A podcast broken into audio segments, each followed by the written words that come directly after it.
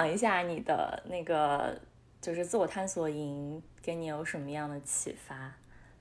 就是我在我们在刚在墨西哥做了一个五天的自我探索营，然后自我探索营是个什么东西呢？它是我之前也没有接触过的一种帮助人进行内在成长和觉醒的形式。然后它是我的搭档叫丁丁，他自己完全自己原创设计的。然后其实我也是第一次参与。然后在之前，我只是看他写的东西，我感受到，啊，这个是一个很对的东西，是一个就是光是我这样在线上去啊写东西啊，或者去录播课呀，就没有办法真的去体会到的一种连接。嗯，我不知道你有没有类似的感觉，就是虽然我们在写很多东西，我们在说很多东西，但是其实你感受不到这一个真的有效的 feedback，就是可能。嗯，就首先我不知道我这个文章出去，人家的内在有多少转变。即使有的人跑过来跟我说：“哎，这个文章写的很好。”就甚至有的人给我写一个小作文，说：“哎呀，什么我之前没有办法睡着觉，现在看了你写的东西，我学会了冥想啊，这是让我的生活有巨大的转变。”我会 appreciate that，就是我会说谢谢你告诉我，但是 I don't feel that，我没有办法感受到，因为我我不知道这个人。嗯，我特别能 resonate。我觉得就就这为什么我说你说这个东西特别能触动我，就是我 somehow 也在这样的一个感知的阶段。因为我以前就是我不想跟大家有太多的接触，就是我觉得啊，我写写字，然后大家听我的内容，这样挺好的。可能因为我一个上升水平，就希望跟人群稍微保持一点距离。但我我我最近就对你说这个点特别有感悟，因为我最近不是搬家嘛，然后因为我还没决定搬在哪里，现在就在过游牧的生活，我就那天决定把我的一百多本书都送给读者，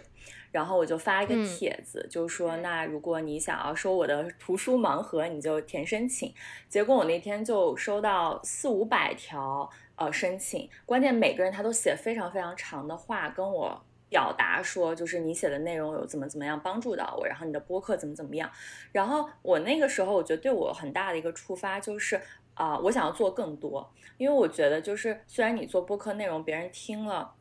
你会觉得就是说啊，我这个内容 maybe 是对别人有启发的，但是我觉得其实我我是可以做更多，去直接想要去赋能或者影响一个人的生命的。呃，然后所以我就当时就决定说，我这个月趁着我在上海，我要办我的读者见面会，所以我今天晚上就会在上海去办这个见面会，然后后面也想去做一些，就我当时还没有一个 exact 的名字，就像你说的是自我探索营，但我就很想带大家回到大理，回到山里去做这种自我探索的这种活动。所以当时你说这个词的时候，我就会觉得，哦，right，这个好像就是我想做的那一件事情，所以就感觉非常非常的同频。嗯，我也有这种感觉。宇宙的共识，cosmic connection，就线下的感觉真的很不一样。嗯，我们探索营比较小，就是只有七个人，就正是因为人少，所以就几乎每个人都是哭着出去的。就是我能感觉到很多人是第一次体会到那种心打开的感觉，他可能是在之前的那种就是稍微比较封闭或者模式化的人生里，第一次有了一种绽放、打开，然后用心去跟别人连接的感觉。就是这个体验真的是对他们自己的人生来说，就好像是打开了一个点，或者说进入了一个新的地图。然后你看着这个过程发生，而且你看到。自己是怎么一点点起到一些微小的作用的？我真的是有特别特别的感触。比如说我，我其实最大的感想反而是去感叹生命的奇迹，就是他们能够有一个新打开的体验，是因为他自己到时候了，他自己过去的所有的人生将他吸引到了这样一个啊环境里，就是很多人就是莫名其妙被这个东西吸引，觉得啊探索营这个 sounds really good，我也想要探索自己。然后每个人一一来到，就是所有人，大家都是陌生人，都是天南海北，什么国家都有。然后我们大家一到墨西哥，就特别特别的呃连接，就是几乎你想，一般外面的社交局，你第一天见面可能大家聊聊工作呀，就这个是比较舒适的社交话题。但基本我们就半个小时之内就没有人再扯着那些他自己不相信的外衣了。然后我们第一天所有人见到的时候，他就在吃晚饭的时候就都已经聊到了，说我的家庭是什么样的，我跟我父母之间的关系有哪些障碍，然后这个障碍在给我的性格造成哪些痛苦。就是每个人都会有自己的一些很独特的原生家庭或者很深刻的矛盾，然后一上来就特别特别特别的连接。就会让我意识到，哇，这个宇宙好神奇呀！就是是什么样神奇的力量，把这样一群愿意打开的人带到这儿，让他们在自己嗯经历过的那些生命旅程上找到了我们这样一个场域，然后经历了自己内在世界的一个很美好的转变，就是觉得非常的感恩。你刚讲那过程中，我觉得有两个点很触动我，一个是你你提到了，就是是他们准备好了，所以他们遇到了，就是你在做的这个事情。我觉得这是一个，呃，我自己也做事的过程中也会反复提醒自己去存在的一个心态，就是因为我可能从一九年。开始也也开始探索什么疗愈啊，然后跟这种自我成长相关的。我觉得就是你在做这个事情过程中，其实就是要特别警惕自己的 ego，很多时候就会觉得说啊，是因为我做的这个事情是我特别牛逼，嗯，然后我做的这些东西，所以我能改变别人。但其实我觉得就是做。嗯，这种疗愈或者说帮助别人成长的事情，很重要，就是看到说，呃，一个人只有当他自己准备好了之后，当他自己想要去成长的时候，他才能吸引来那个对应的东西来帮助他。那我们只是在构建一个场域而已，其实我我没有在真正改变谁。呃，然后你说那个场域的那个词，就我也很喜欢。嗯，因因为我最近最近想要落实我的一个想法。啊，就是我之前在公众号里提到，我在普陀山的时候有一个灵感，就是想要做一个生命绽放学院。当然，这个名字可以重新再改。它更多的是说，嗯，就是国内有越来越多的人开始觉醒，开始成长，但是感觉真正帮助大家的这种工具或者 tool 都非常的散。比如说做冥想就是做冥想，然后做心理咨询做心理咨询。然后做一些别的疗愈，什么占星啊，就是大家都在一个非常小的一个 circle 里面，再去有限的帮助一些人。但我觉得，就是其实我可以去做的一件事情是，呃，把这些人，包括这些生命故事聚集在一起。啊，然后当这些人聚集在一起的时候，我们可以去共创一些内容，去发出更强的一个声音和力量，就像一个灯塔一样，让更多的人能够看到，说啊，原来在我生命迷茫或者经历痛苦或者混沌的时候，已经有这些人他们走过同样的路了，然后他们呃自己其实走过了这样一个低谷，然后再去绽放自己生命的这样一个过程。啊，对，但是在这个思考这个过程中，我就意识到，就其实我做的事情，做什么内容真的不重要，重要的就是构建一个场域，就让大家觉得我来到这里我是安全的，然后我是被支持的，在这里去探索我自己了。That's enough。就是其他的东西，我觉得就真的是看机缘，看看锦上添花的一个东西。就是你会越来越觉得，嗯，我不知道你有没有这种感觉，就是你会越来越觉得，呃，知识是越来越不重要的。就是智慧，它不是知识。我可能没有办法通过讲两门课让别人去获得智慧或者有一个提升，但我可以去构建一个场域，让他在这里去探索。嗯，嗯，对，我觉得说的太好了。就是，就是所有的什么占星啊、冥想啊、心理咨询，它都是工具。所有的工具，它都是殊途同归的。就是你意识到你的力量、你的爱。你的你的美好，你的感知是来自于内在，而不是外在，所以你需要去通过不断的向内探索，而去收获你本身就具有的这个能量。就是所有的知识都指向这一点。那其他的，你用什么样的方式去达到它？每个人都有自己的路。然后场域这个概念，我这一次学到的非常非常重要的就是。就是这个场域是它不是一个知识的传，它不仅仅是一个知识的传播，但是它的构建是有是有技巧性的。就是你怎么去一个场域，比如说你肯定不可能仅仅是一个冥想的空间，然后大家来听一节课或者是听一个播，它啪就打开了。有，但是这个肯定少，就是他自己要先经历很多事情，然后可能他来了，然后听一节课，他很通。但是如果说每个人他的起点都不一样，但是你都想让他从这个场域带一些东西走。那这个场域本身的设计，它其实是需要一些技巧的，然后这也是就是探索营这个东西为什么这么 work，当然这是我的我的搭档丁丁的功劳，他真的太厉害了，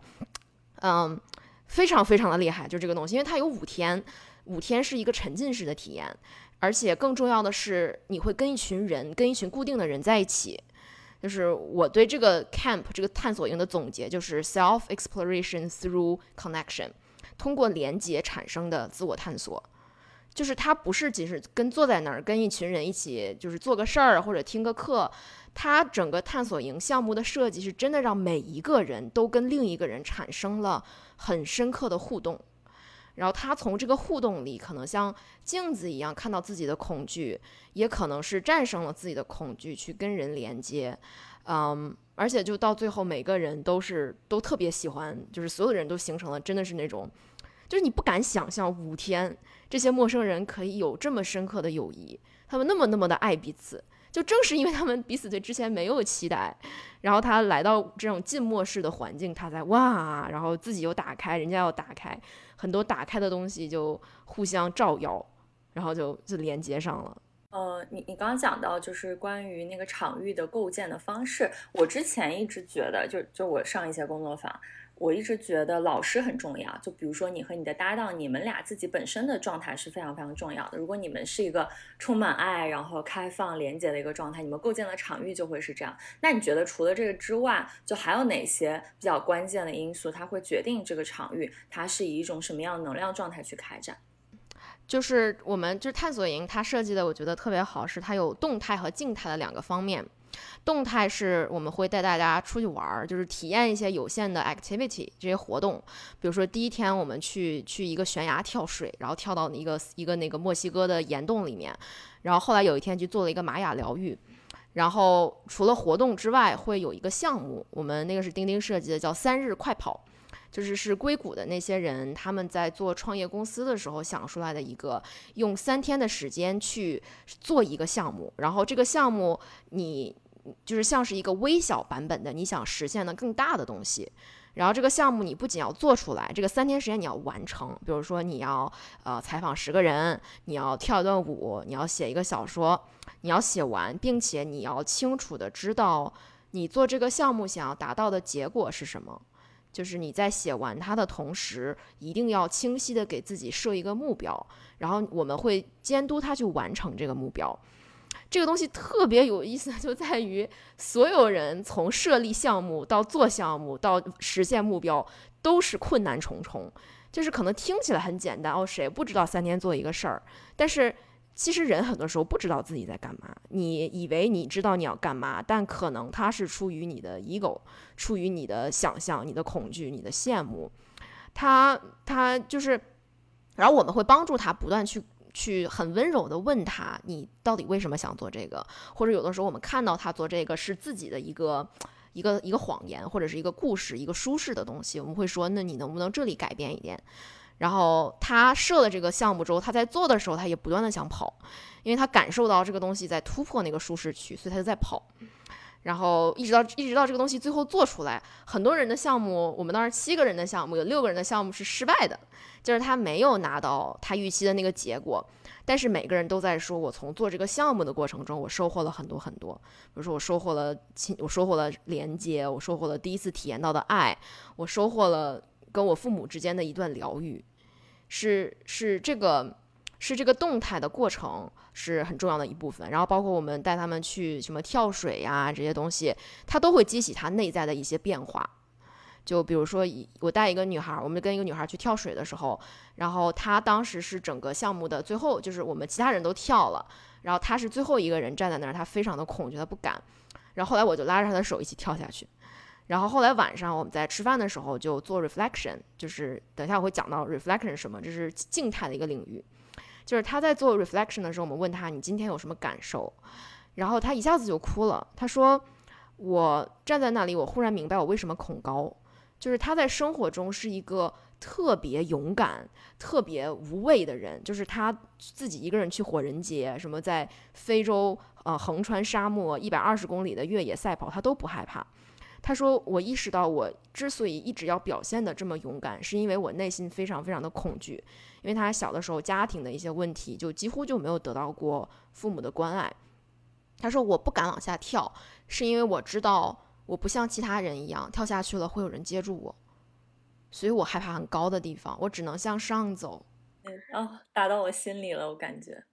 哦，然后他他说的时候，他为什么哭了呢？他说：“今天你拉着我的手跳水的那一刻，是我第一次意识到，是我第一次感受到，在我最恐惧的时候，有一个人是站在我旁边的。我是他是真的会有一个人无条件的陪我度过那个最恐惧的阶段。我以前从来都没有经历过这样的事情，就是就是很多这样的东西，在一个动态的过程中会被挖掘出来，就非常的有意思。”你这个让我突然想起我们在 麦肯锡入职培训的时候，我们公司特别奇葩。我们的入职培训会有一个七天的航海的一个一个旅程，就是去 香港，然后十个人一条小船，然后我们要自己就是 sailing，然后在那个过程中也会有跳水，巴拉巴拉之类的。就我觉得那个虽然很好玩，但是对比你刚刚讲的，我觉得它中间的差异就是，嗯，你会带这些人去觉察。你会在在这个过程中去让他去反观自己，我为什么会害怕？我为什么会有这样的情绪？我为什么做这个项目会有这些所谓的卡点？我觉得这个是一个特别宝贵的一个东西。然后还有让我觉得你你讲的那个动态的那个过程，就是嗯，它有点像是我之前可能参加戏剧工作坊体验到的那种。啊，就是 changing through acting，就当你去真正的重新去表演，或者说重新用你的行动。去改写你的人生剧本的时候，你你就真正去用一个新的方式去活出你自己。比如说跳水，比如说我去做一个项目。当你真正做到这一点，哪怕它结果可能没有那么好，但都会让一个人从身体层面直接感知到说，啊，其实我是可以改变的，其实我是可以突破我自己的。哦，我觉得这个是是我特别欣赏的，就是直接让这个人去做，而不是可能在那里我们每天就这样子一对一的对话，或者就是冥想，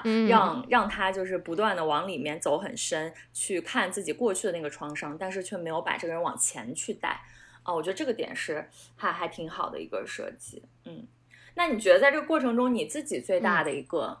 改变或者感触是什么呢？学会倾听，这也太重要了。就是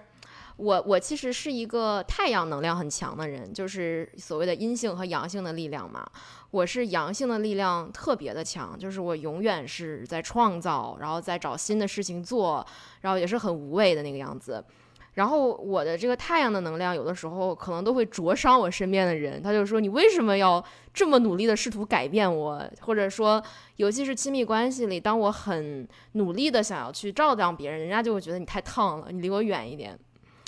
然后他对我最大的，嗯。这次探索营对我最大的收获就是学会一种阴性的月亮的能量，就是我刚刚跟你说的静态的那个部分。我们这也是钉钉设计的，它真的教会了我太多太多。我们每天，比如说早上起来，先是啊一个半个小时的瑜伽和半个小时的冥想。然后每天早早餐和中餐和晚餐，所有人在一起的时候，我们都会是非常有仪式的谈话，就不会让他们散掉。我们会让每个人会对每个人提问，然后我们创造的那个场域是一个人说的时候，其他所有人只能听，然后只有我们三个作为老师的人可以提问，然后其他的人如果想要插嘴，我们就会很温柔的说。说现在是他说话的时间，我们要听他，我们要给他所有的关注，我们要给他所有的倾听与爱。然后我们也只是提问，我们不评判，也不会去，嗯，就是也不会去给他讲任何的事情。就是在这个午早早中晚的分享阶段，就仅仅是提问啊，不会跟他说，哎呀，这个我怎么样啊，这个你应该怎么样？没有，就是问。然后问这个东西，就是就是每天的主题不一样。比如说晚餐的时候，就是问你今天经历的事情，我们会问他，你今天学到了什么？啊，你的积极的感受是什么？你消极的感受是什么？然后从这个感受出发去挖掘他为什么会这样。然后我们发现这个东西特别特别的 powerful，它特别的有力量，因为真的当所有人都在倾听，而且大家越来越知道。你我们每每个人都有被倾听的机会，所以我们也也要给彼此啊被倾听的空间。就是当每个人都创造这样一个场域，然后我们又很温柔的，就是很小心的提问，就是提问变成了一个艺术。我需要让自己非常非常的安静，我把我所有的注意力、我的爱、我的 attention 放在这个人的身体、心灵和灵魂上。我才能感知到他到底在经历什么，我又应该问什么。就是我问一个问题，可能也不会帮他走到哪儿，但是我必须很认真的听，然后去问。然后其中有一个女孩，就是她，她当天就描述一个 feeling，说她啊，因为白天很多人来帮她做她的项目，就是她的项目是要让别人来采访她。她说觉得让大家来采访她，觉得不太好意思，啊，有点愧疚感，觉得耽误了大家的时间。然后我们就问他，那你平时会有这种感觉吗？就是。嗯，别人帮了你，你会觉得不好意思呀。然后，嗯，你你你经常对朋友觉得愧疚吗？然后就一点一点的问，然后最后我的我的搭档丁丁问了他一个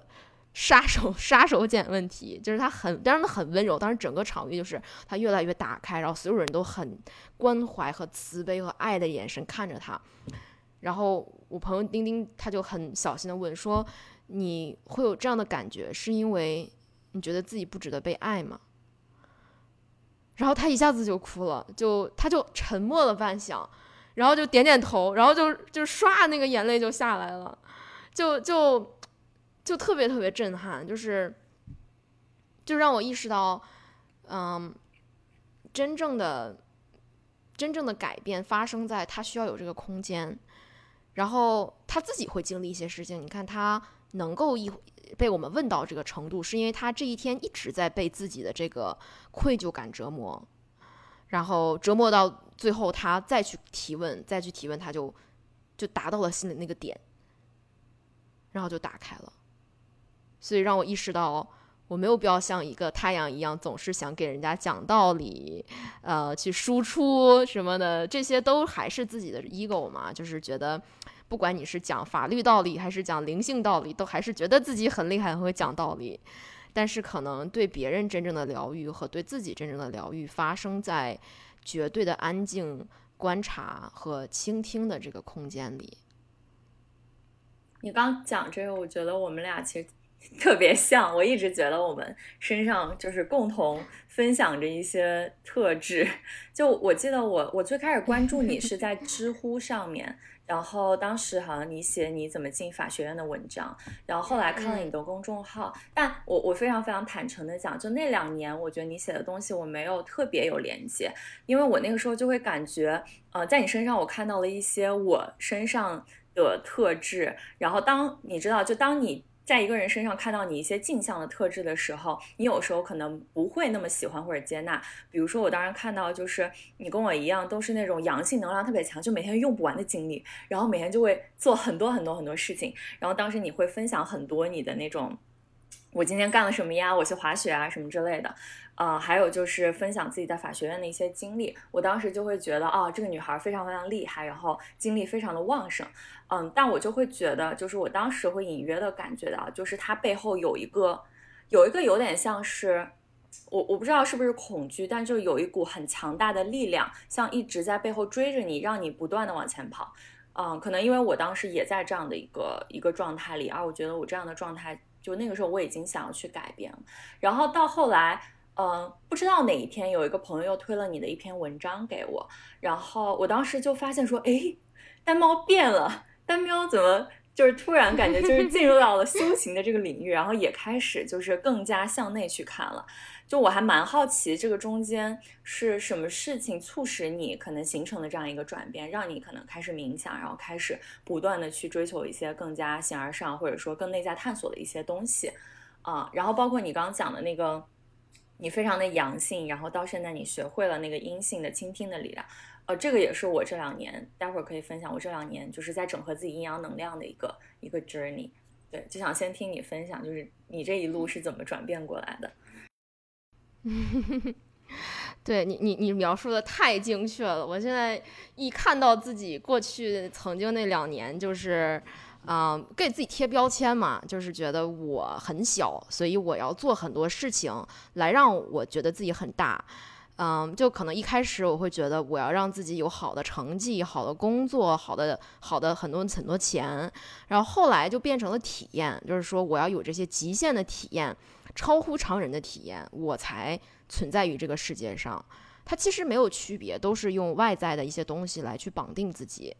嗯。但是就是走到现在，我看到那个时候的自己，我也必须去，就是那个时候的阳性的力量还在我的身体里，所以我现在的使命就是也不断的去接纳那个我可能所谓觉醒了之后不太看得起的自己。我告诉他没关系，你也很厉害，如果没有你，我也不会走到今天。嗯，就是可能你说的那种整合两种力量，然后也不去批判它。嗯。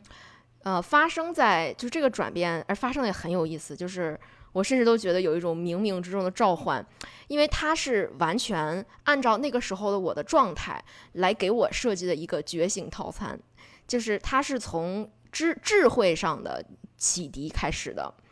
因为在那个时候的我，我我听不进去任何这些灵性的东西。你要跟我说冥想，我说什么玩意儿？你要跟我说什么灵修，我觉得这个人有病。嗯，但当时我是有一天去上钢管舞课，然后看到对面的一个女生穿着一个 Columbia Law School 的 T-shirt，因为我自己在法学院，我想，哎，这个女生哥大法学院的，嗯，同行。然后我看她在看一本书，那个书写的是 My Big Toe，就是我的大脚趾，然后封面是一个特别丑的一只脚，然后上面画了很多电路。然后当时我在想。什么样的人会为自己的大脚趾写一本书呢？还这么厚，然后就这个书丑到激起了我强烈的兴趣，然后回去就把它下载下来了，然后就发现这是一个核物理博士写的，然后他是讲这个宇宙的真相，因为他的这个书的名字是《My Big Theory of Everything》，就是万物理论。然后这本书我后来做视频有讲过，就是。他以一种非常有逻辑的方式 解释了灵修的道理，就是他那个方式完全就是科学家的语言，就是说世界的本质是降熵。我想，哇，降熵，entropy reduction，这听起来太牛逼了。就是我那段时间就是也是对一些很科学的这种什么量子物理啊这种感兴趣，就是我想要探索未知，但我觉得探索未知应该遵循科学的道路。然后这个人就听起来很科学，然后那本书我读完了，哇，特别特别长，我读了三个月，我一字不落的看完了，做了很多很多的笔记。然后这个书它的逻辑严密到，它的论证精巧到，让我深深的相信这个世界其实就是一个 virtual reality，不是说这些不是真的，而是说就这个世界的存在是有意义的，它的意义是降商，然后我们经历的一切是为了降商。但当时我我不太知道，我觉得就是觉得挺震撼的。然后呢，当然日子还是照样过。降商是啥呢？我也不知道降商是啥。然后，然后后来就后来他看的第二本启蒙的书是《与神对话》，这也很神奇。当时是去墨西哥，然后遇见遇见一个人，他呃他就是本来要帮我拍一些潜水的照片，后来他就没有时间，他就送我去机场。但他就跟我讲到，他在洞穴潜水的时候有一次差点死掉。然后死里逃生之后，他就对生命大彻大悟，然后看了这本书叫《与神对话》，他说你一定要看。然后因为因为那时候我只看了我的大脚趾，我就给他推荐《大脚趾》这本书，然后他又说我《与神对话》说的是一样的，你去看一看。然后我就看了《与神对话》，然后我就发现，OK，原来是有爱和恐惧，对吧？这个是最原始的心态。然后我就明白啥是降商，降商就是把恐惧变成爱嘛，因为恐惧是混乱，是。创造这个世界之间的那些 chaos，就是那些你去攻击，你去变，你去把自己变得很大。然后爱是秩序，对吧？是合一，是把那些很混乱的东西变得很，就是在，就是当你感知到爱或者你向着爱前进的时候，所有东西都会变得有秩序起来。然后我就意识到，这不就是降商吗？就是你让事情变得更加有有有秩序。然后我就发现他们说的是一件事儿，然后但是他们是两套完全不同的语言。就是与神对话，你也看了，就是那种大白话的语言，然后但是很很美的道理。然后大脚趾是很逻辑的语言，就是这两个理论体系在我的特别追求知识与智慧的小脑袋里面，啪撞到了一起，然后就把我撞撞上了这条路。然后在那之后就不停的看书，不停的看书。然后一开始是学习了很多知识，然后然后到最后开始慢慢去体验。哦，你讲那个大脚趾那个过程中，我觉得天呐，这简直就是宇宙就是为你下的一本书的订单，就是为这个时期的单喵量身定做一本能够让他看得懂的宇宙真相的书，就是用物理的方式跟你去讲。嗯，我也是，我那一年。我一九年那年超神奇，我也是，我也是一九年，所以我我特别想跟你说，就是我觉得那一年的能量真的很妙，就包括我男朋友，他也是一九年就突然换了一个人生一样，就是去活。他以前就是完全活在家里人期待里的那种样子，然后一九年他就大彻大悟，他意识到原来四岁的他才是那个开悟的状态的他，然后他就决定活成四岁那个样子。对我，我就那一年我先读了《沉浮实验》，就是也很巧，呃，是。之前李毅，然后包括我另外一个好朋友，反正有三个人给我推荐过这本书，我都没有，我完全没有印象。就他们微信跟我讲，完全没有印象。但就是那一年，不知道怎么了，就这本书突然进入了我的生命。然后我当时读，我说这个人好神奇，因为就他当时所有的道就是臣服嘛，这完全就是我生活道的反面。我的反面就是控制。我当时觉得，就是我生活一切我都要安排的井井有条，我一定要。就是要有那种控制感，否则的话我就会觉得非常非常没有安全感。但当时看那本书，就刚好在我必须要学会放手，因为我当时紧抓着，就是为什么我身边我爱的人都离开我，我爸突然离开我，然后我爱的男人也突然离开我，然后，然后当时我家里还有人生病，就会有那种巨大的丧失的恐惧，但我又没有办法改变这些，所以当时宇就是那个沉浮实验，真的就是。宇宙给我的信号就是放手，然后紧接着这本书我读了一本书，也特别推荐，它叫《时间的秩序》，啊，也是一本物理书，然后它就是一种那种非常，我看过，我也看过，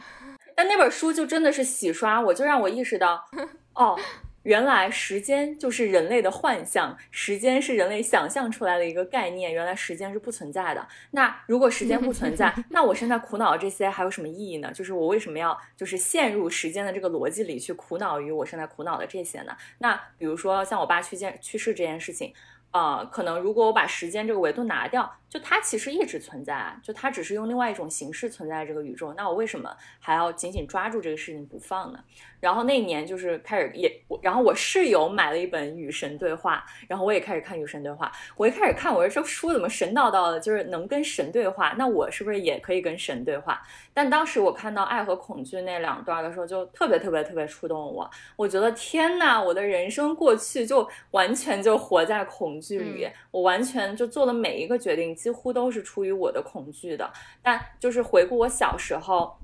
我去做一些非常 useless、非常没有用的事情，就那些其实是出于我内心的爱，然后它是出于我内在一个最根本的一种。打开和直觉，就是我就是想做这个事情，我就是想认识这个人，我就是想去到这个地方，啊，就是像你上期播客在《鹿鼎记》里讲的那种，就新的能量的那种释放。但是发现我活着活着就完全活在头脑的那个逻辑里面，然后就那一年给我的感觉就是，对，就是有种返璞归真，就是放下过去二十多年我学习的对这个世界的观点，然后回到。可能我六岁时候的那个状态，重新开始去认识这个世界。你这个很神奇的，就是你好像看到了这个故事，然后你一下子就知道我要回到我的心，然后你能分清楚心和脑是什么。我我是先懂了这个道理，然后我花了很久很久的时间，我才真的明白什么是心，什么是脑。然后到后来，我可能就是因为看这种东西很多，也觉得我有了一个那种所谓的 spiritual ego。就是我觉得我懂了这个道理，我喜欢拿它去教育别人。我说你这个是恐惧，你这个是你的你的 ego，你这个不是真的爱。但是我自己我一直搞不明白，我到底啥什么是恐惧？就是这个东西，我我明白是明白了，但什么是心？然后对我来说，我觉得就是这个速度最快、最震撼的，应该是我就是今年去冥想了之后，去了那个十日的 vipassana，啊。我真的明白了什么叫心，什么叫脑，就是一个觉知力打开了，我就发现恐惧这个东西，它，嗯，其实在你的身体上是有有反应的，就是它是一个，我我把它叫一个觉知力，觉知力其实是一个能力，就好像，呃，你的心是打开的，但你打开你的心，你需要去，嗯，你需要去做一些努力，就是它不是说你你看到这个东西你就一下子就打开了，你你有点需要自己去。往这个方向走，然后对我来说，第一个方向就是辨别我的每一个动机是被什么驱使的，我怎么判断这个东西是不是恐惧？然后这个是冥想带给我最最大的一个收获，就是它给了我一个修炼内功的方式，就是就老师教了这个道，然后真的是每天你不断的练，你就会发现你的。你对你的身体越来越敏感，越来越打开。就是到现在，我我的身体就特别神奇。就比如说我在工作的时候，我能看到每一封邮件会给我带来身体带来不同的感受。比如说这个东西，哎，我的肚子有点紧，那我就知道这个时候，而且我知道这个肚子紧，他让我去干嘛？他让我去怼这个人，或者他让我去赶紧把这个事情处理掉，所以他就过去了。就是我能，我是先看到身体出现了变化，然后。这个变化才往我的大脑里发送一个信号，然后大脑才让我去做这个。但是以前的话，我我只能听到大脑，我不知道我的身体在跟我说话，所以他就给我创造了一个时间差。这个时间差就是我看到我肚子在在紧张，我就我就什么都不干了，我就立刻就闭上眼睛去看我的这个感受，然后就是在当下去看。我觉得可能是用心在看，因为我看着看着，我就忽然有一种很暖的感觉，就意识到。哎呀，没事，就是紧张嘛，我没有必要紧张。就是我就是在看的时候，我的大脑是完全不是一个自我对话的过程，它是一个就是在那个当下去很安静、很安静的观察，然后就观察那个感受，然后观察观察，然后它就哗就过去了。就这个东西，小到工作中的焦虑，大到什么很巨大的，比如说你什么飞机晚点啊这种。呃，就是很难受的东西，甚至是什么失恋啊，什么巨大的那种人生打击，你都能观察掉。就是，而且你把这个东西观察掉之后，会有一个小，会会有一个，就是能力的，就是觉知力的提升和一个负面能量的释放。就是我会在，比如说内心很动荡的时候，我去坐在那儿，然后我去去去观察我的那个感受，然后看着看着就，哇，我的眼泪就出来了。或者是有过那种看着看了看了之后就达到一个很深的点，就是他都都就是跟探索营里面别人问你问题很像，但是他不需要问问题，他就是去观察，然后看到很深的点，然后达到那个点之后，所有的 thought 会涌进来，会给我解释这是怎么回事，为什么我这么痛苦，这个痛苦的根源在哪儿，然后我就哇哇的哭，就是这个体验才是真的让我能分清我的心和脑的一个很重要的里程碑式的变化。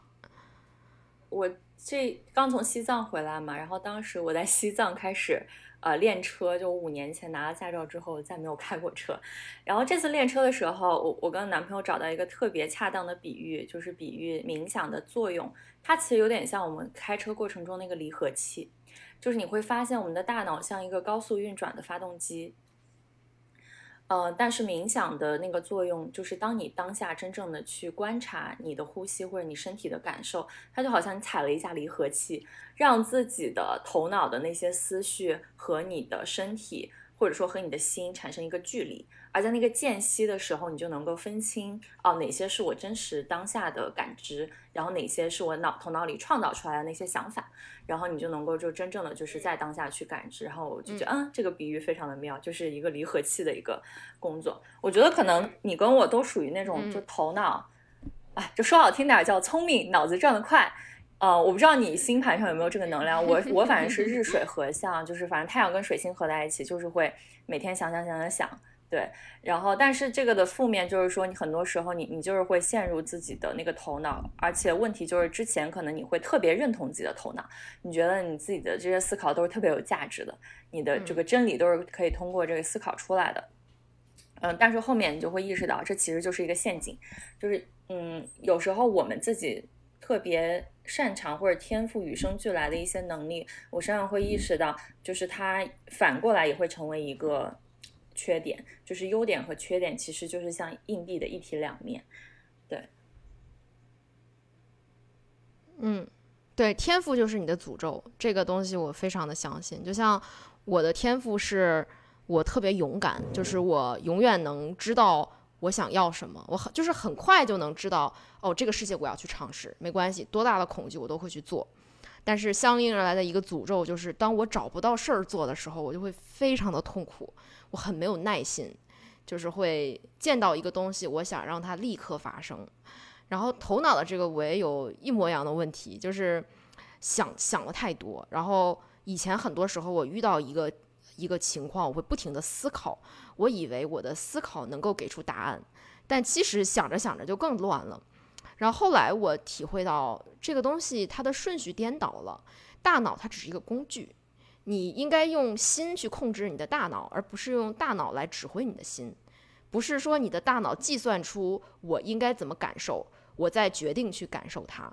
而是我先就不要让大脑说话，你就去感受一下你这个事情的选择或者这个地方，它给你的心带来的那种感受是什么？就是你先感受到了这个东西，然后你的大脑可能只是一个执行者，他去执行一个你的心，嗯，顺应这个自然或者顺应道之后，他。帮帮你把这个东西去规划和实现出来，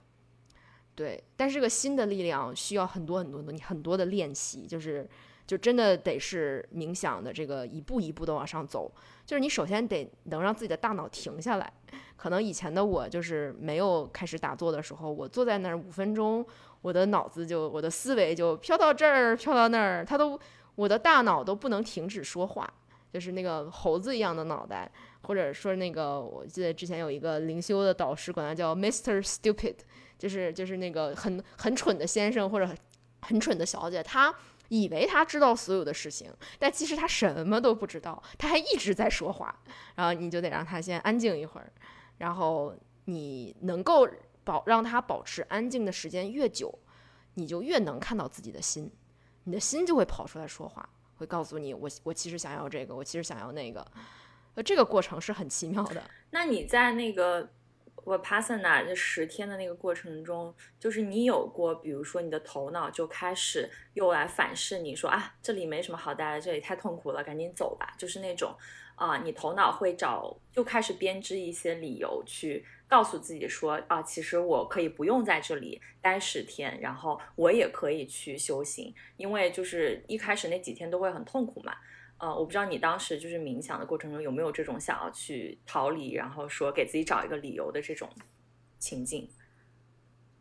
太多了，我前三天就特别想跑，所有人都是这样，就是他们说什么有人之前在印度试图翻墙逃跑，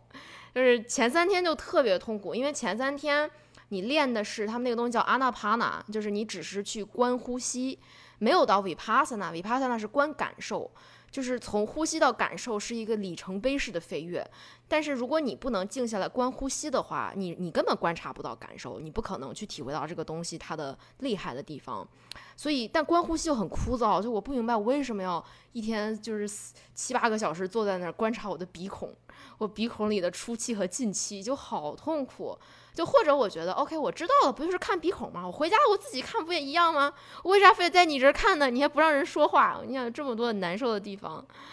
就可可难受了，可难受，可难受了。嗯，但是就大脑一直在编故事，很多的这种自我的对抗。嗯，但是我觉得 Vipassana 它很好的一个地方就是，它其实我没有吃太多的苦，因为。他理论上是早上四点起，但是其实我睡到六点也没有人管我，我就是六点去吃个早餐，然后每天三个小时的集体冥想。其实你你你在那睡觉也没有人管你，真的就是你在这趴着，老师可能也不管你，就是完全是他给了你足够的空间让你去怀疑，嗯，他没有，就是他那个空间是特别接纳的，特别安全的，然后你想走，其实他也不会拦你。所以正是这个时候，因为我没有感觉到什么他给我的压力，我就看到其实就是我自己的怀疑，然后我就觉得那那就试试呗，就是我再怀疑，这假我都请了，我就做完呗，我看看能怎么样。然后结果就真的一天一天，每天都是那种往往里面进一层，每天都打开一层，然后到最后就是整个人都被都被打开了，就是我能感知到我全身上下的那种流动的知觉，就像是宇宙的星星一样。就感觉宇宙在我的身体之中，而我就是这个世界，那种感觉相当相当的震撼。我为什么问这个问题？因为我之前不是写了一篇文章。就是 我五月去尝试参加了一个冥想营，结果我第二天就走了。就是我你刚刚讲那个过程中，我感觉就是我当时也是疯狂想走嘛，因为我腰上还有伤。然后关键我去那个地方，它特别严格，它就是你知道师傅就会拿着这么长的戒尺，然后在那个禅堂里面就走。然后如果你稍微动一下，就是他是绝对不让你动的，你是不可以换腿。如果你稍微动一下，他就会拿那个疯狂就是打你的背，然后你就会听到那个禅堂里梆梆梆梆梆梆会有这种声音响起，然后我就意识到了，嗯，就是让我反而是一个比较好的一个让我穿越一个小时候的恐惧，就是呃，我好像就我因为我小时候也是那种被要求特别特别严格。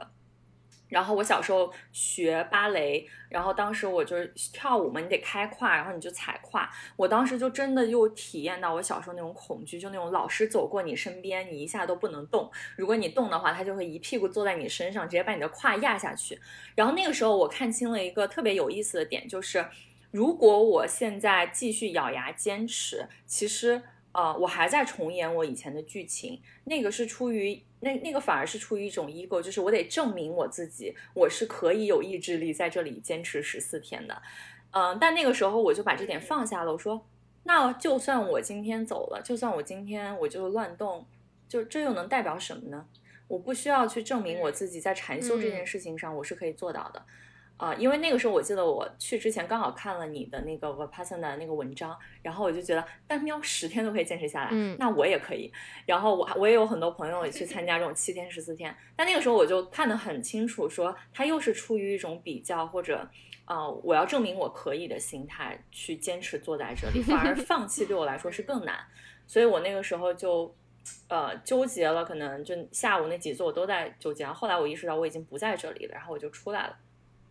但是出来之后，就是我在跟白聊这个事情，就他还是会觉得说，这这也是还是我头脑的作用，就是我头脑又在给自己找理由编故事，然后让我自己可以离开这个痛苦的环境，不在这里去观察自己。嗯，我觉得也挺有意思的吧。我觉得后面可能我也会再去尝试，比如说像 Vipassana，就是格林卡的这种体系，再去试一试。嗯，我觉得冥想这件事情对我的帮助或者改变真的是非常非常非常大。我记得我第一年开始冥想的时候，刚好，嗯，那几个月我在法罗群岛，就是在欧洲，然后法罗群岛那个地方能量特别强，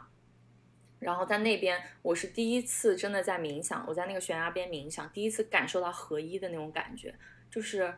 嗯，就是我是无限的，对，然后我和我外界的环境和 everything 都是一样的，然后我是不可以被定义的，所有我对我的认知都不是我，就它只是在接近那个我。然后当时那个感觉就让我一下子让我觉得我的那个边界被突破了一点，嗯，也会让我更多的愿意去看这些书，就是更深一层的去，嗯，探索这个宇宙的道是什么样。然后你就会发现说，可能以前你看待世界，你只会从一个世界观的一个角度，就是比如说你在这个地球，你怎么跟这个地球上 everything 交互，然后后面它就会升级到一个宇宙观。啊，我怎么去认识这个整个宇宙所有的一切的 being 的存在？然后我跟他的关系是什么样的？就是一下子那个就打开了。嗯，听到你冥想的那个东西，我当时看了你的文章，我觉得好心疼啊！就是为什么我要遭受这样的对待？我觉得拿那个尺子敲人真的很，就太难受了。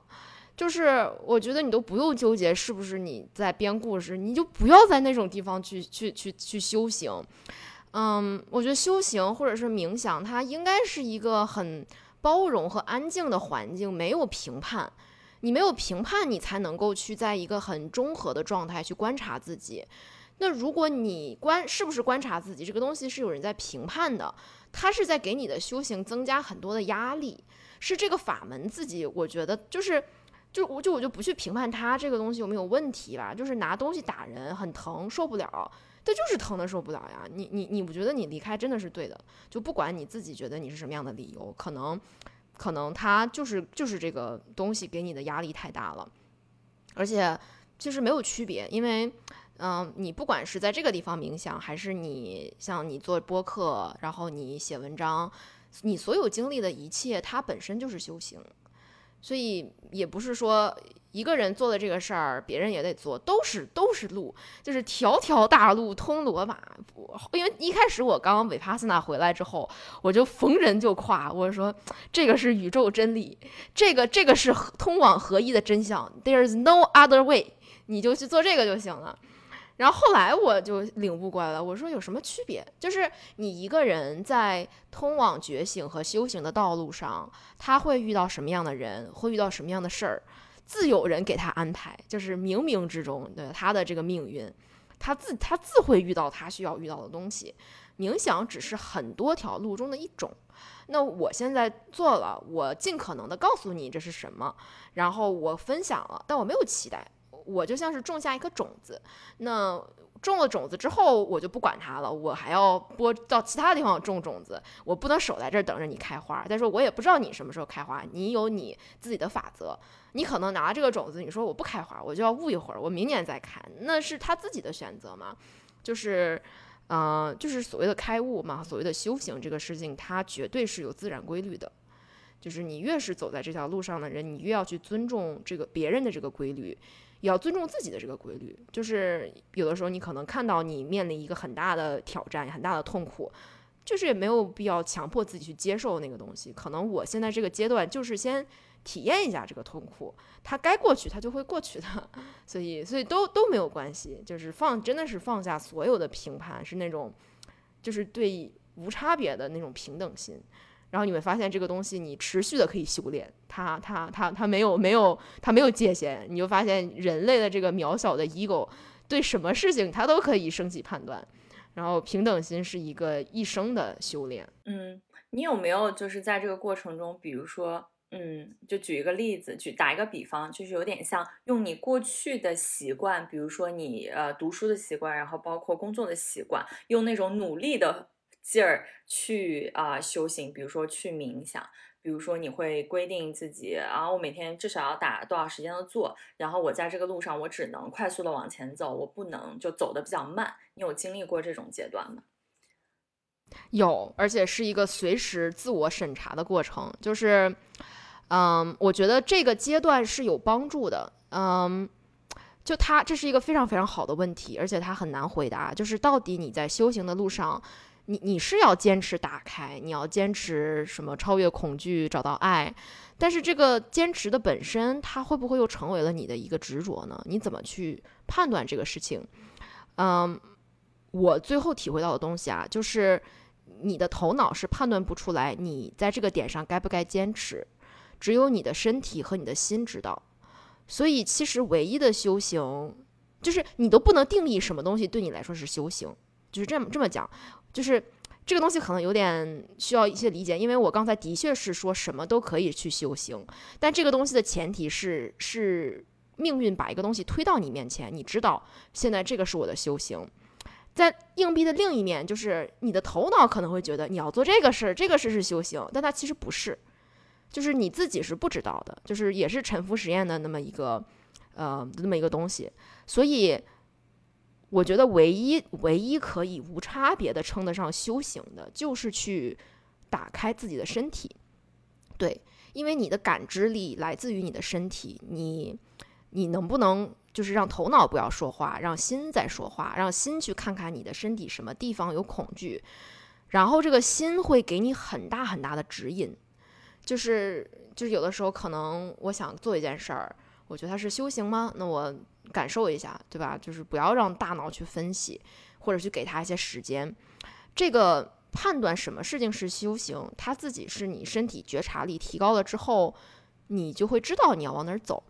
而且你的生活会有一些改变。就好像之前我看的那个《牧羊少年》那本书，就是当你走向天命的时候，整个宇宙都会来帮助你。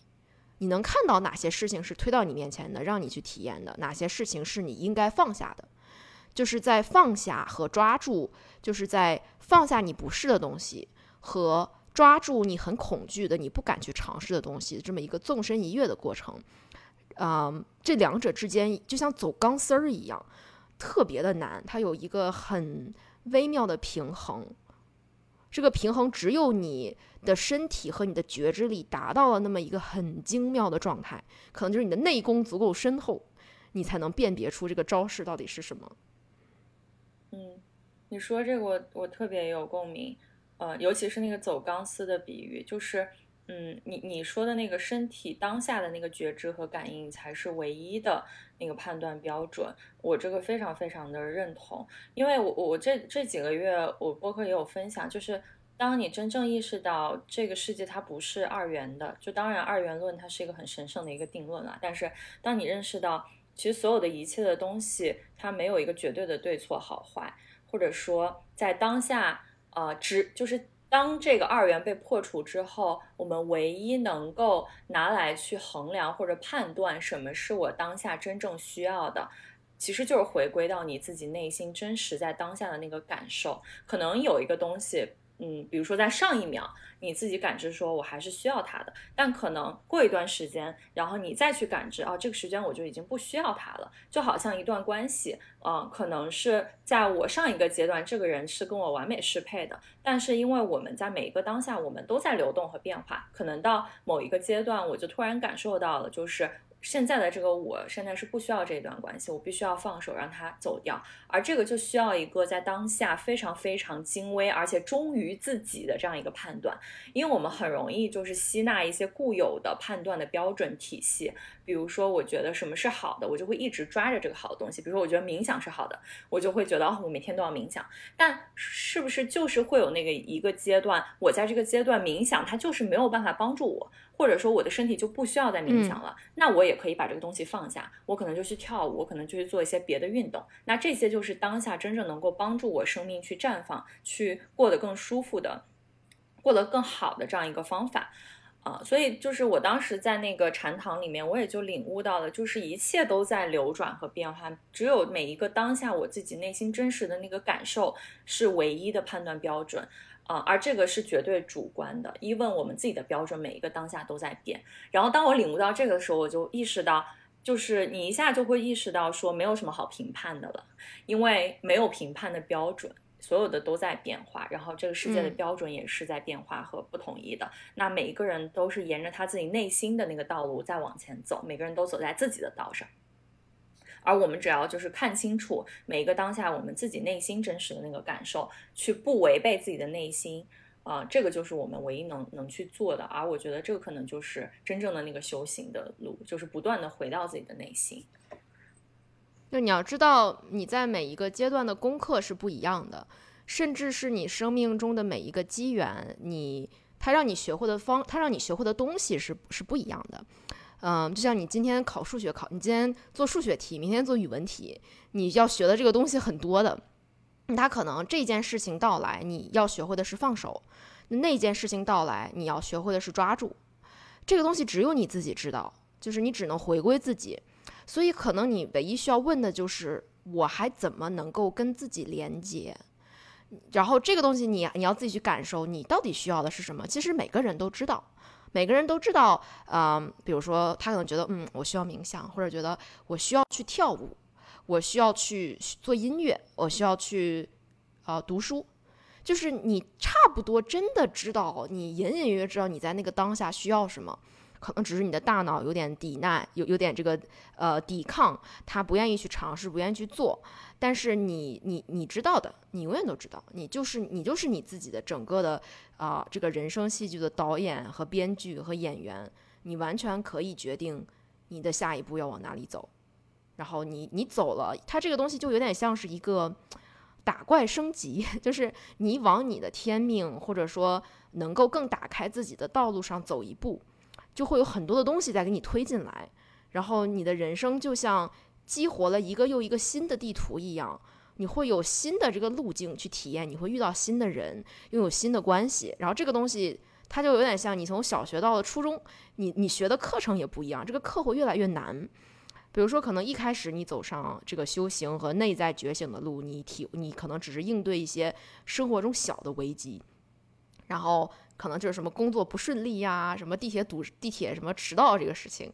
然后你越来越走向开悟的过程，或者走向打开的过程，你的挑战会变得越来越多。就是我最近的人生在经历一个巨大的、很原始的恐惧的挑战，但是他也在告诉我，OK，我有进步。就是呃，很很复杂，我现在在经历的这个事情，比如说我在换工作，然后我在卖房子。然后我在准备卖房子的时候，我们家的房顶开始漏水，然后漏水漏到它影响我卖房子这个进程，就是生活中很多很多的改变都赶到了一起，然后就这个我最近经历的这个改变就巨大到我可能自己在家里就很痛苦的，就是会突然开始大哭，或者或者就觉得为什么为什么太难了，好难啊！然后但是很神奇的就是它它像是一种。我之所以会打这个更难的地图，是因为我知道我已经有装备了，所以我也在不断的经历一个历尽生活中更大的挫折，然后也然后通过我自己的很多内在探索跟自己调节的方式，比如说我的写作，我的我的我的 meditate，我的很多的运动，我都知道怎么去跟自己连接。然后我通过不断的，就是用尽我毕生的功力去面对眼前扔过来的这一个一个的大的挑战，然后我有在从这个迷雾中不断的走出来，就就挺神奇的。就是你意识到，好像以前就不会经历这么大的困难，好像就是你的人生走到一个阶段之后，所有的东西都向你涌来。当然，很多这些困难也是我自己给自己创造的。比如说，我就要卖房子，我我要开始，我意识到我要。过上居无定所的自由生活，嗯，就就很有意思。你就会发现，你真的在不断的自己自己给自己编这个剧本儿，然后你的东西会，你你的这个挑战会越来越难。但是但是都是好事儿，你越难的挑战，你越会收获更多的东西。那种巨大的喜悦和感动和平静和意识到自己的无限性，它都是会不断的在增长的。嗯。你现在会觉得，就是你已经找到了你的天命吗？就像《牧羊少年》里面的那个书里讲的，就是很很精确的知道，就什么是你未来想做的、去追寻的那个 calling。就是天命不是一件事儿嘛？天命是很多很多件事儿。你只是你只有在这一个节点上，你才能知道你的下一个 calling 是什么。因为事情永远都是在变化的。所以你只能去遵循这个当下的 calling，然后这个 calling 会带给你一些财富收获，但也会带给你新的挑战。然后你从一个一个 calling 走向下一个 calling 的过程，这个叫走向天命。然后走向天命收获的其实不是一个所谓的使命，就是啊，我的使命要做 CEO，我的使命是要去呃什么做 non-profit，这都不是使命，这都差远了。就是使命是你在每一个当下去做一个你接下来要做的事情，在这个事情中你去收获一个叫天地之心的东西。就是《牧羊少年》里面说的，这些使命不是为了让你去完成一些外在的事情，就是这个地球它它不需要你搞那些外在的事。每个人在这个世界上的使命就是探索自己，对，就是人家好好的，就是这个宇宙自己完美着，每个人都已经在。自己的使命上前进了，你不需要去管别人，也没有那么多事情让你拯救，你就把自己管好就行了。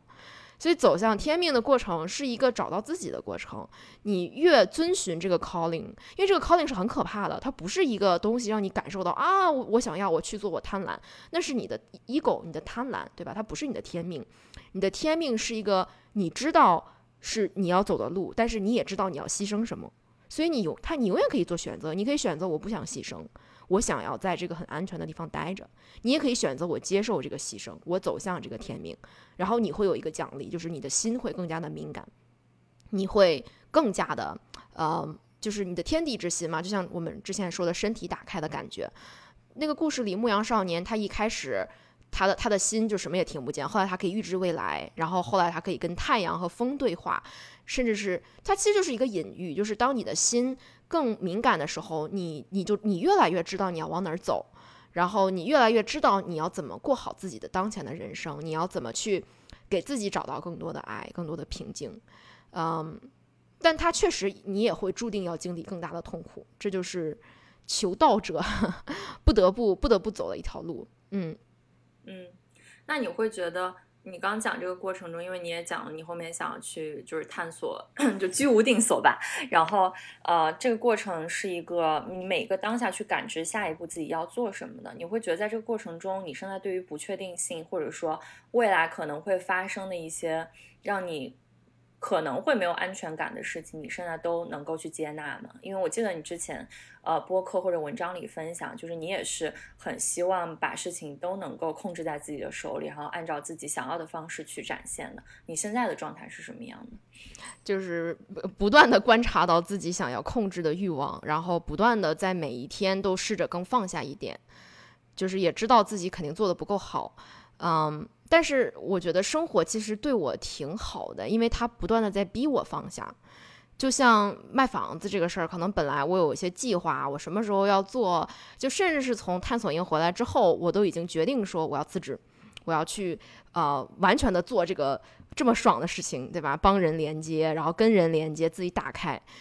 但是但是后来就发生，就是主要是卖房子事情不顺利，然后不顺利到让我觉得。我我没有办法一瞬间把这么多的不安全都容纳到我的生命里，我还是先得有一份工作，因为我因为不然我什么都没了，就太恐惧了那种感觉。然后我意识到，那这也是一个考验，就是就是生活会不断的让你看看他他在给你一些很小的测试，说这个不确定性你能接受吗？啊，你不行，那你在这待会儿。然后可能走着走着，他又发现，哎，我现在可以接受这个不确定性了，就是不断的在我生我之前对自己生活的设想被推翻，就可能一开始我觉得，哦，我要接受自己完全不工作，我很勇敢了。然后他又告诉我，你真的够勇敢了吗？我发现不行，我不行，我害怕，我又回来了。然后，然后但但这个害怕它也是有意义的，他在让我在这个阶段看到了，那我再往前走一点点，我还是卖房子，但是我先在这工作做一做，然后感受一下。就就很有意思，就是你就发现，嗯，你不可能完全的就啥也不怕了，但是呢，你走一点，你改变一点点，你看看是什么感觉，然后，或者是你可以去，你完全可以去有想做的事，你就去做，做完了你再看看自己是什么感觉，它是在增加你的觉知，还是在让你进入一个重复的模式？然后，哇，你相信我，这个世界，这个生活，或者说主宰命运的大电脑，它它它不会让它不会让你轻易的。呃，轻易的走回老路，他会不断的在提醒你、迫使你，给你很多很多的信号，让你遇见很多很多的人，去鼓励你走向自己的天命。对，是的，你讲这个过程，我我自己也特别有。体会，尤其这一年，就我又经历了辞职，然后流浪，然后我自己就是现在之前打算就是真的 full time 创业去做这个项目，现在也充满了就各种不确定性。我这次回上海就是来面对这些不确定性了。然后你就会很很有意思，就比如说把我们自己拉回一年前，然后你设想一年前的赵大喵去看现在的赵大喵，或者一年前要金看现在的聂小金，我觉得我们就是一定不会设想到自己的人生。会在短短一年之内经历了这么多事情，然后有这么大的改变。比如说，我就绝对不会想象我竟然会是一个裸辞，然后可能接受自己现在没有工作，甚至收入不是很稳定，然后可能自己人生完全没有方向感，就是去带着一份信任，然后去迎接这些。Chaos 迎接这些不确定性的这个状态，我就完全想象不到。但是就好像，你你就是在一个慢慢升级的过程，它好像就是测试一下你可不可以迈出这一步去探一下这个悬崖，然后他发现你可以，然后他就说，那你跳下去吧。你跳下去，你要相信你可以被接住，那你就完全就是勇敢无畏的去往下跳，然后你就会发现，哦，我可以克服我这个困难，我完全往下跳。但跳下这个悬崖，好像就是被接住的那个过程相当漫长，然后你要去自适应在这个悬崖里面不断不断下坠，不断不断去到更深的那个黑暗里面的那个过程，然后在在这个过程中去增强更多的你对于生命本身的这个信任。啊，然后我感觉我自己现在在经历现在的这种不确定性的时候，我其实虽然也会有那种，嗯，有时候会有点点不安全感，但是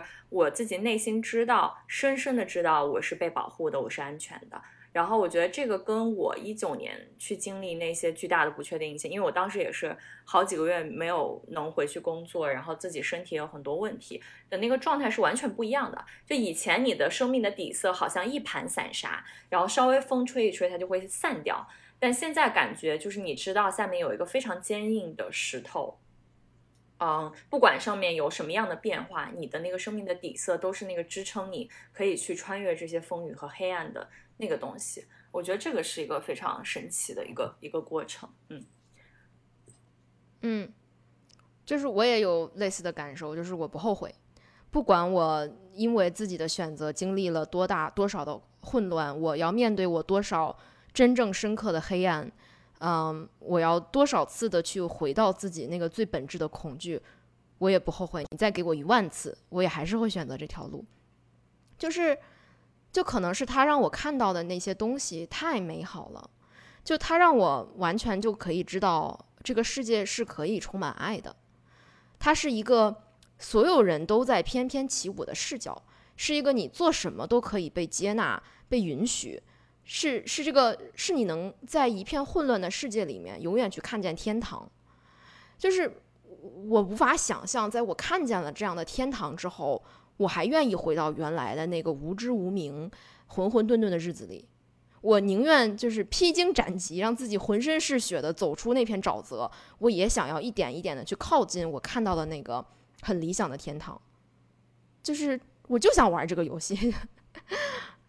嗯，不知道自己能玩到第几关，但是这这就是我想，这就是我自己的这个人生剧本想玩的游戏，多少苦我都不后悔。嗯，我觉得就你身上也是带着光芒的，就是我会觉得所有你现在经历的一切，所有你在这个过程中获得的力量，未来你会加倍的去奉献给这个世界。就是可能我们所有走过的这种心路的历程，它都不只是我停留在我们身上的一种经历。就是当你把它给出去的时候，我会相信它一定会非常 powerful 的影响更多更多的生命。然后就每当我自己可能不太确信自己能不能去挺过去的时候，就是想到这一层，我会觉得我是被祝福的。就它好像宇宙给我们的一个大礼包，但这个礼包可能比较沉，就是你需要多花一点力气才能接住它。但当你接住它的时候，就是可以把这个东西。嗯，送出去，然后我觉得这一点我是就是非常非常相信你是一定可以不断的 go through 这些，而且就是你的游戏不断的升级，你会变得更加 powerful，因为你本身就是一个很 powerful 的人。对我后来也发现，就是你能对世界起到多大的影响，其实不是你的头脑可以算出来的。很多时候，你的头脑做一件你觉得非常厉害的事情，然后这个世界毫无水花。但是还是这个心的力量，就是你自己变得能量变得更加纯粹，你的感知力变得更强，你就知道你要在什么时间去做什么样的事情。就像那个牧羊少年一样，他心的感知力更强，他就预见了未来，然后他就阻止了战争。就是，就当然我我我并不觉得我们这个世界你影响你影响世界是通过预测未来，但是肯定有某种方式，比如说。呃，就像我昨天去看了那个《Free Guy》那个电影，就是叫什么《失控玩家》嘛。然后我觉得那个电影就说的特别好，他就讲一个游戏里面的 AI 有了有了智能，然后之后又跟现实世界中的一些呃什么爱恐爱驱动和恐惧驱动的游戏模式连通在了一起。我觉得这个故事写的好好呀。然后因为我一直特别特别喜欢写文本，我特别喜欢文字，喜欢写作。然后，而且我一直觉得故事是一种能够特别特别有 powerful 的影响人的办法。然后我之前甚至自己尝试写过一个科幻小说，但是就是我自己不是特别满意，我觉得它离我想到的那种很大的 impact 差得太远了。然后我看到人家的这个故事，我就想，我跟他的差距在哪里？为什么我想不出来这样的故事？然后我就意识到，这个故事不是你想出来的，是这是一个上天的大礼包，是一个。Given 就是一个，就好像特斯拉那种跟宇宙连接的过程，就是你怎么能够从这个世界那么多的叙事线索中找到一条能够影响所有人的故事？这绝对不是你有限的计算力的大脑能算出来的。所以你怎么去连接到这个灵感？你只能去先转化你自己，你转化自己的恐惧，让自己变成纯粹的安、纯粹的安全、纯粹的光和爱。你自己的这个能量通道越打开，你能得到的灵感就越强，灵感越强，你就越知道你说什么做什么能够。其实就好像宇宙是想要是想要让大家都往一个方向走嘛，都要降商，但是它也必须得通过符合这个世界规律的方式来进行。所以你其实每个人做的，它只是顺应天道，就是你你先做一个。特别顺应天道的人，你把自己整得明明白白的，就是该治好的治好，该打开的打开。那你要把自己变成光，那真正的光就会通过你来到这个世界上，然后你也会知道，那个那个灵感，那个特别好的故事，或者你做的一个很重要的举动，它其实是宇宙的力量，它是宇宙的光，你只是疗愈了自己，所以你允许它通过你的身体来发生，所以。想到这一点的时候，因为我之前还老想着啊，我怎么做一些伟大的事情，我要不要去创业，我要不要辞职？后来我意识到，不是，就是都不重要，就是看，就是把自己搞明白，把自己搞明白，其他的所有东西都会很明白。超级同意，是的，我我觉得那个所谓的 calling 的东西，它一定是超越自我的，嗯，就是就是你讲的那个那个 big idea，或者说能够真正触动人心的。嗯，可能我自己一直从小跟我自己的直觉连接的非常好。我觉得所有的这些东西都是来自于我内心的直觉，没有一个是来自于我的头脑。我的我的头脑，它就只是用那种麦肯锡的思维方式，把我自己圈在一个很小的一个框架里面。它可以做的不出错，但它永远不是那个最能够革新和突破我自我的一个东西。但是来自内心的那个灵感，它就是好像是我把当我把自己变成一个纯净的管道，我去聆听。宇宙给我的信号的时候，当我把自己的头脑和自己的内心拉出那么一小点点的间隙的时候，就会有一些新的 bubble，就是出现在我的内心。然后这个时候我就会 take 这个 bubble，然后去可能写一些文章啊，然后做一些事情。而做这个事情的过程中，其实。你你不需要很多很美好的结果，就好像只要你去做，你顺应你自己内心的这样一个能量去创作的时候，它就是一个让人非常非常喜悦、很开心的一个过程。所以我也走过这样一个经历，就是以前会觉得说，啊，我的事业我一定要就是用这种很 business 的想法，我要设计一个多么宏大的一个主题，然后我要啊多少年把它做成多大。然后后来我在去年我去一个神山转了一圈山。